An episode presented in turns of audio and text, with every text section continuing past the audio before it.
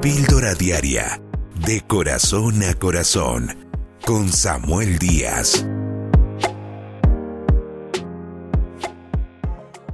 Hace un tiempo le escuché decir a un médico, a un enfermo, que la mejor medicina para que él se levantara de su postración era la esperanza.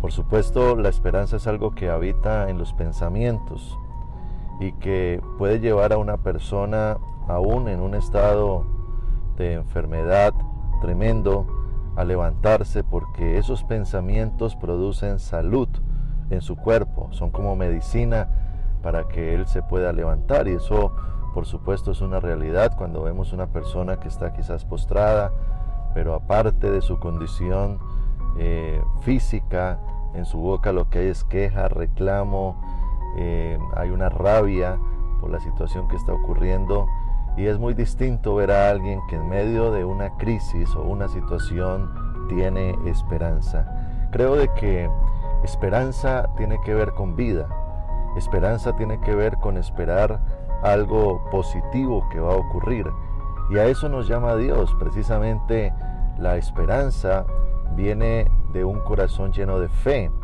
y la fe tiene que ver con esperar algo que Dios ha prometido. El libro de Hebreos capítulo 11 versículo 1 dice, es pues la fe, la certeza de lo que se espera, es la convicción de lo que no se ve.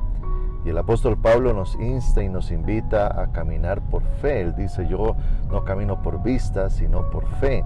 Es decir, por lo que yo creo, por lo que yo espero. Tanto así que la Biblia dice que el justo vivirá por la fe. Esa fe que se alimenta de la palabra de Dios, esa fe que se alimenta de las promesas de Dios y esa fe que genera una convicción para esperar de que las cosas van a ocurrir y de que aquel desierto, aquella situación difícil va a pasar. Qué bueno es tener esperanza. Qué bueno es nosotros tener una perspectiva de un mañana de bendición. Qué bueno es mirar el mañana con optimismo y saber de que Dios está en control. De allí la importancia de nosotros alimentarnos cada día de la palabra de Dios. Por eso es importante leer la Biblia.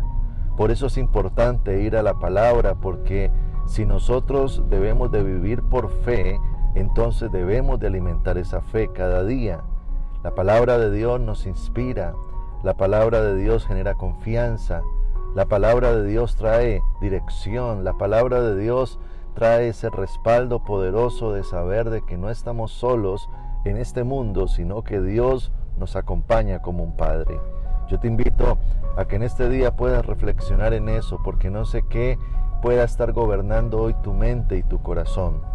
Si es la incertidumbre, si es la tristeza, si es la desolación, si es la depresión, si es la desesperanza o si es una condición donde hay queja en tu boca y reclamo. Yo te invito a que replantees tus pensamientos y a que mires conforme a lo que dice la palabra de Dios. Hay esperanza para el que es justo.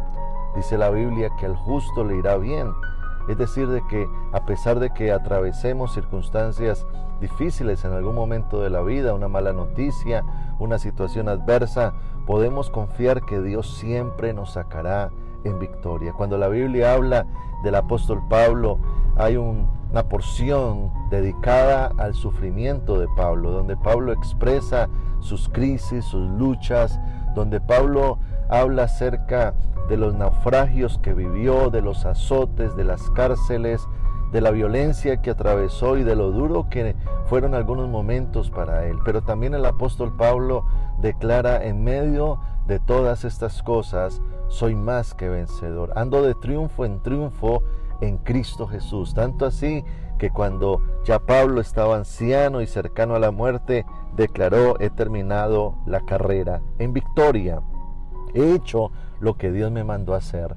Yo quiero invitarte a que hoy reflexiones en esto, a que cambies tu vocabulario, a que cambies tus pensamientos, a que te llenes de esperanza, de vida, a que entiendas que la palabra de Dios creída en nuestro corazón se cumple cuando nosotros no dudamos.